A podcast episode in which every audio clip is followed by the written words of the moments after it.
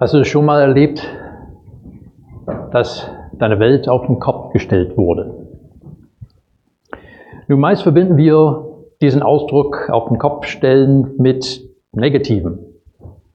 Eine schlechte Diagnose, ein Todesfall, Dinge, die uns unvorbereitet treffen, wo wir uns umgehauen fühlen. Aber es gibt auch die positiven Ereignisse, die, unseren, die unsere Welt auf den Kopf stellen können. Ich meine, das Heiraten oder die Geburt eines Kindes, das sind Dinge, die unser Leben verändern, dass das Leben nicht mehr so ist, wie es vorher gewesen ist.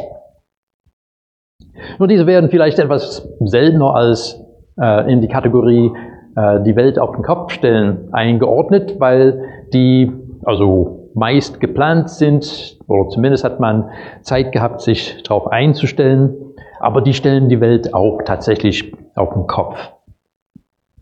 Nun dann die Frage, hast du die Erwartung, dass Gott deine Welt auf den Kopf stellt? Ich würde behaupten, für gewöhnlich erwarten wir das Gegenteil. Wie oft hast du gedacht oder gebetet, Herr, lass das jetzt gut gehen.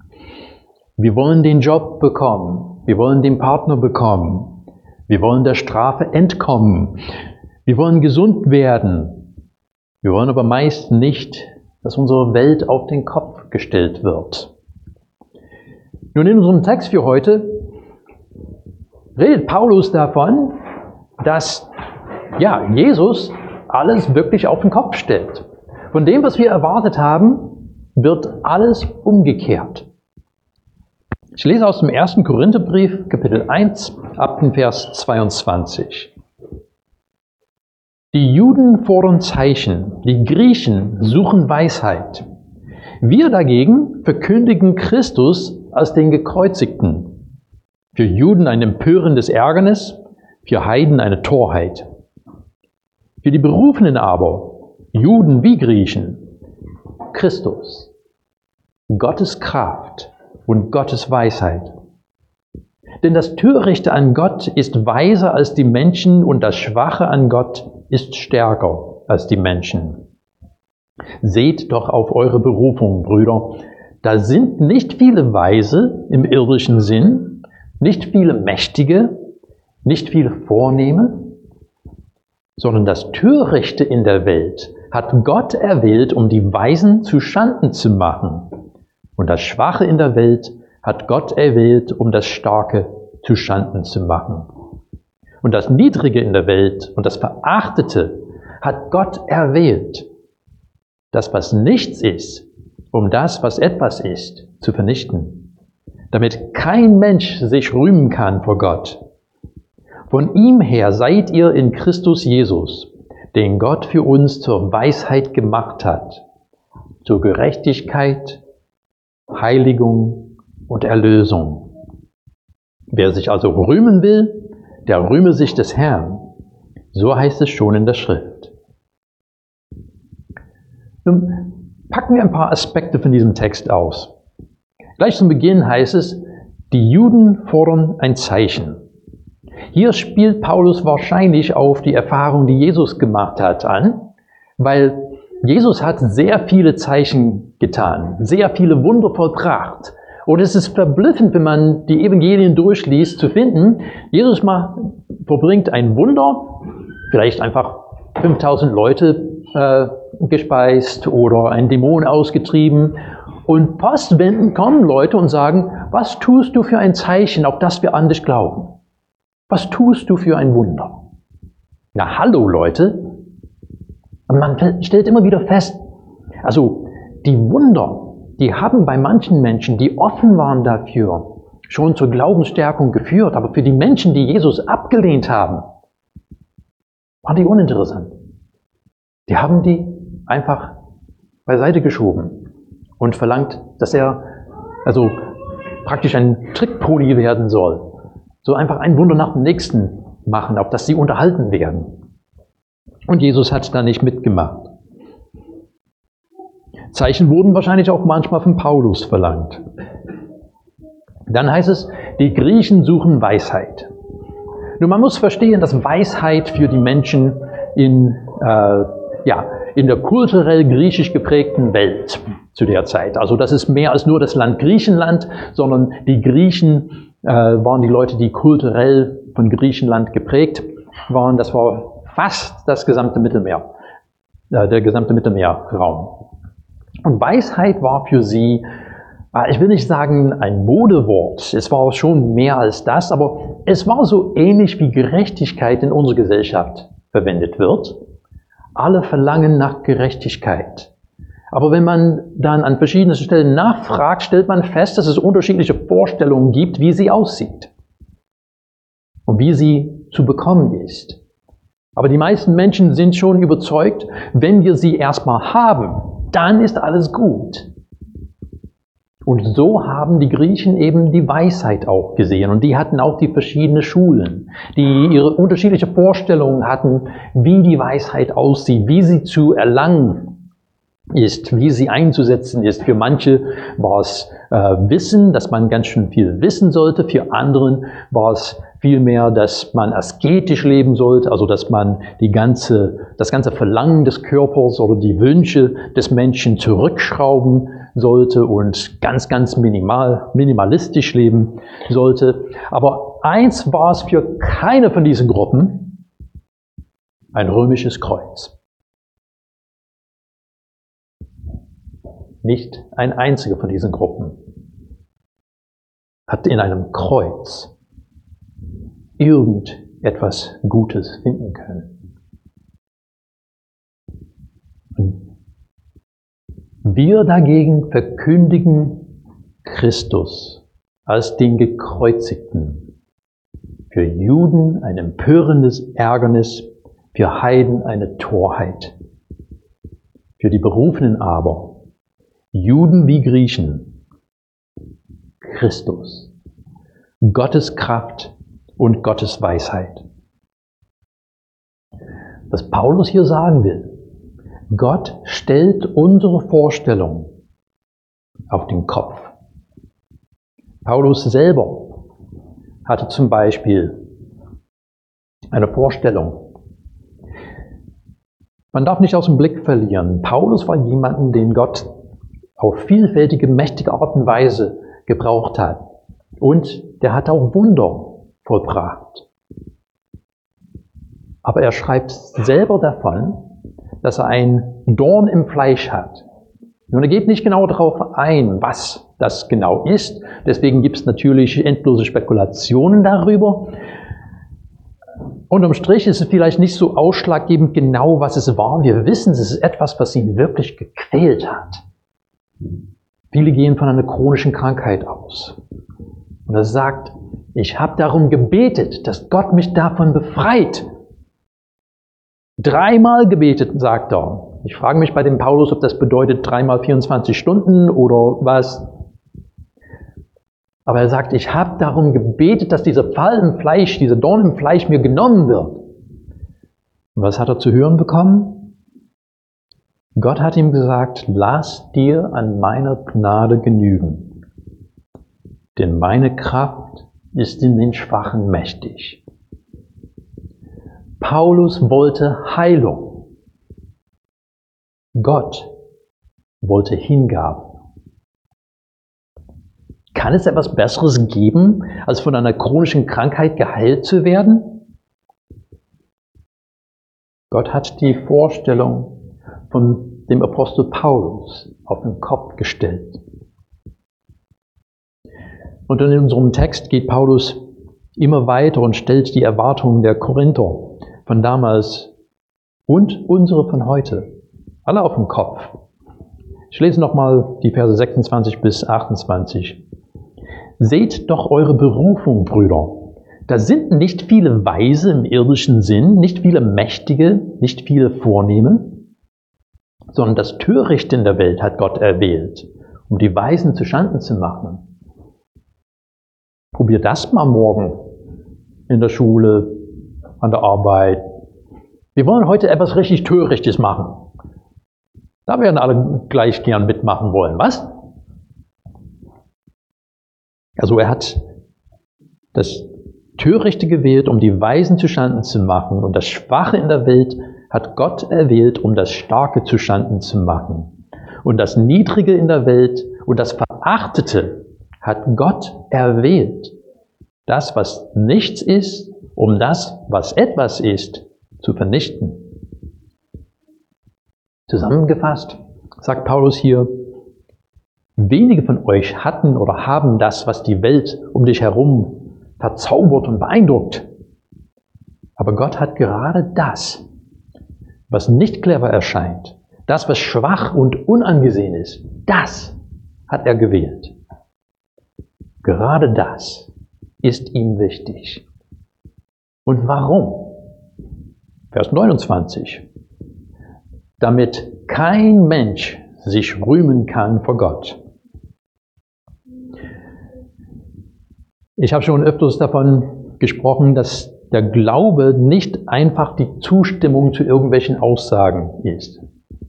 Also christlicher Glaube, zum Beispiel in vielen Gemeinden wird das apostolische Glaubensbekenntnis jeden Sonntag äh, gebetet. Und absolut nichts dagegen, gar nichts dagegen. Aber wir müssen erkennen, dass es nicht ausreichend ist zu sagen, ich stimme diese Aussagen zu, damit ist fertig.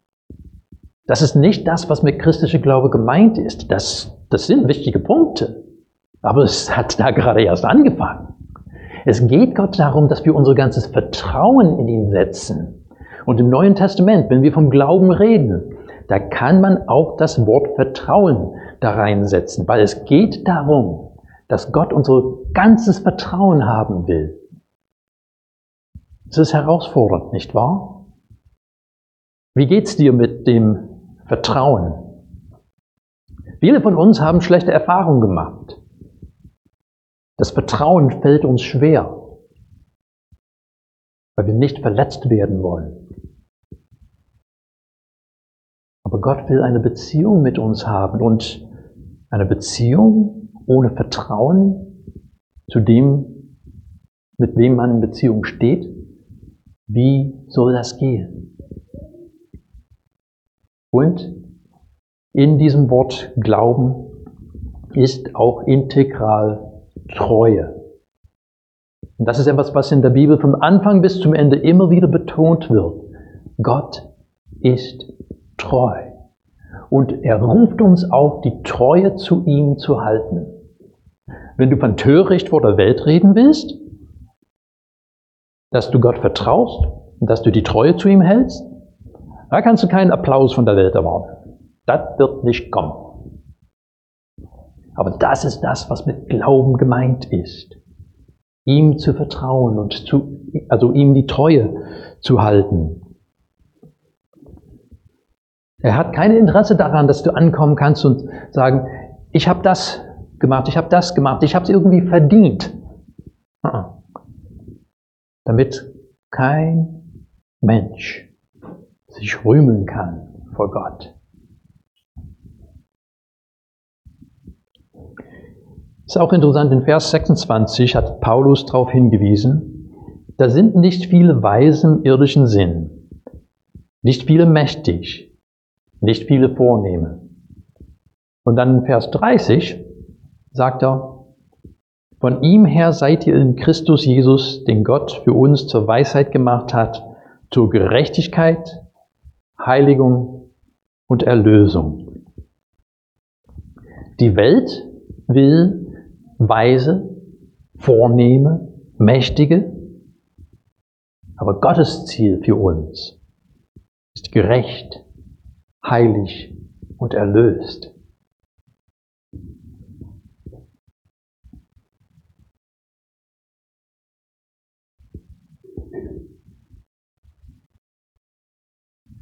Der Schlüssel.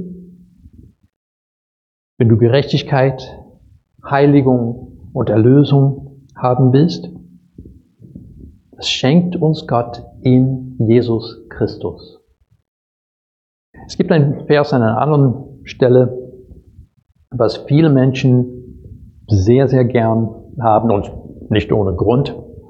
Steht im Römerbrief, Kapitel 8, Vers 28.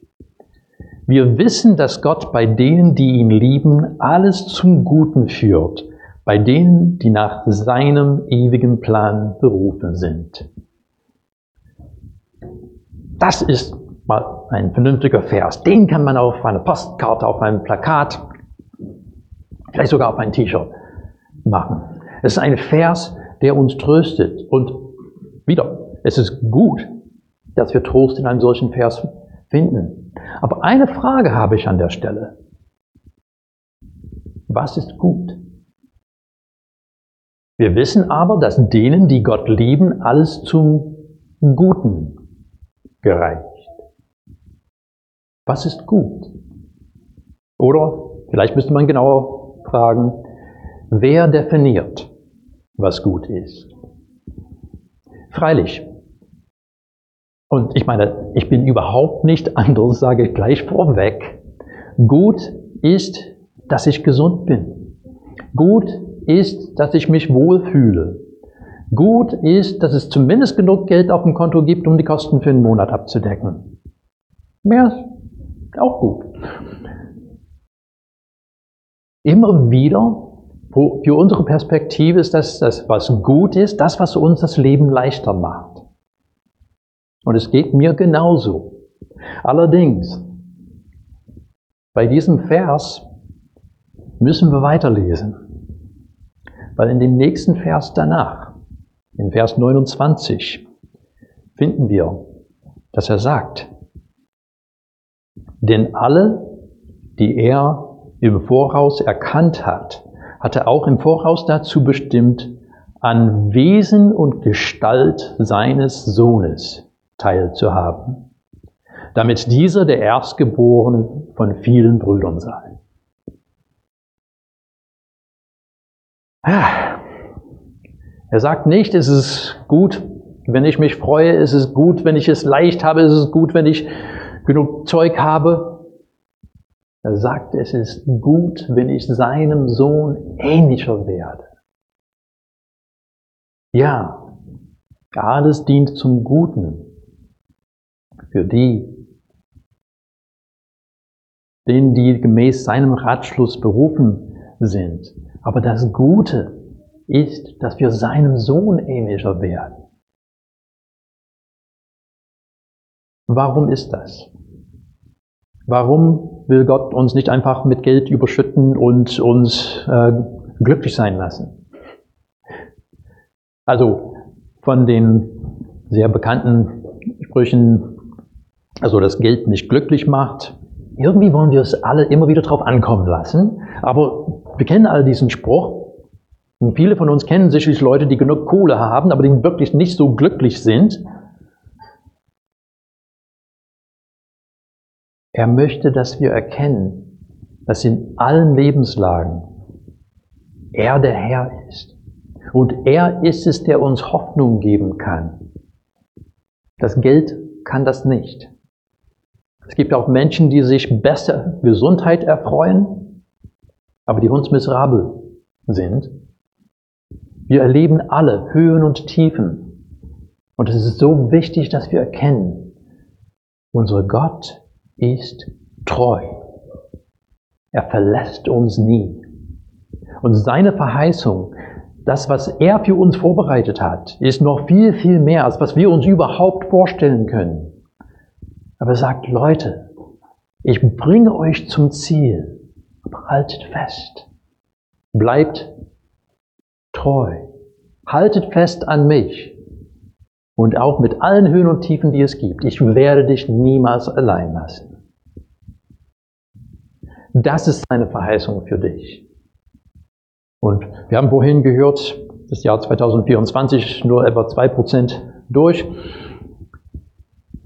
Diese Verheißung gilt seit über 2024 Jahren und wird nie vergehen. Halte fest an Jesus. Auch wenn es so sehr schwer erscheint, auch wenn man sich manchmal fragt, wozu denn eigentlich? Wozu ist, dass er treu ist, dass er dich liebt, so sehr liebt, dass er bereit war, sein Leben zu geben.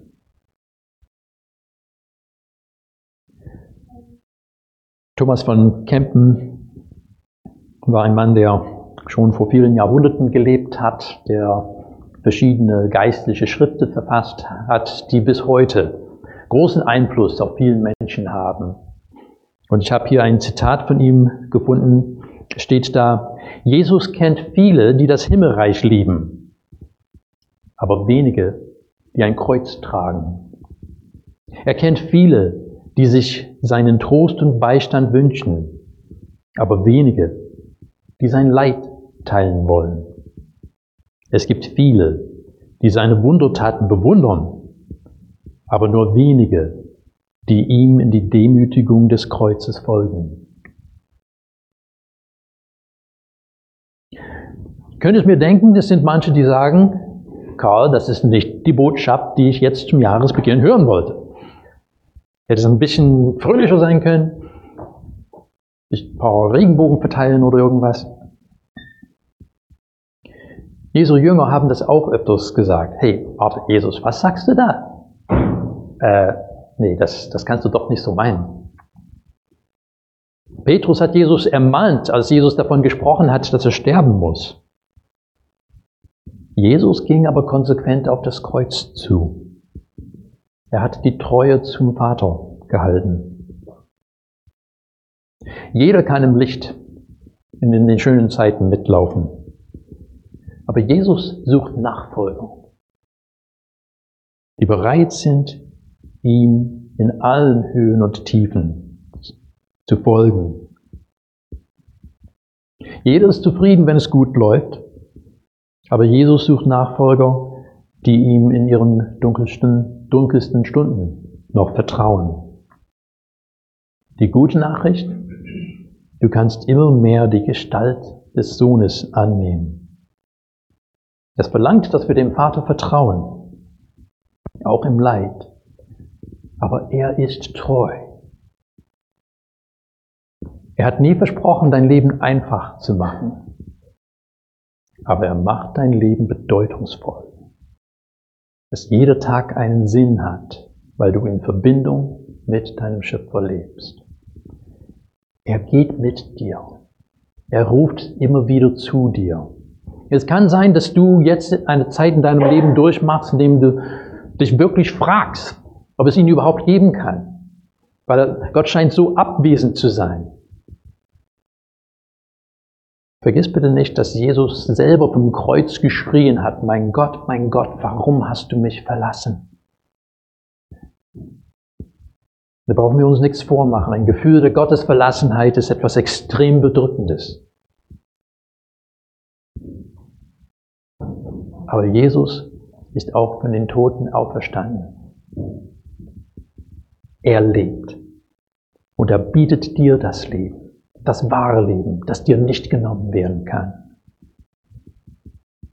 Du bist eingeladen, dein Vertrauen erneut in ihn zu setzen, seine Nähe erneut zu spüren und die Gewissheit zu haben, er verlässt dich niemals. Amen.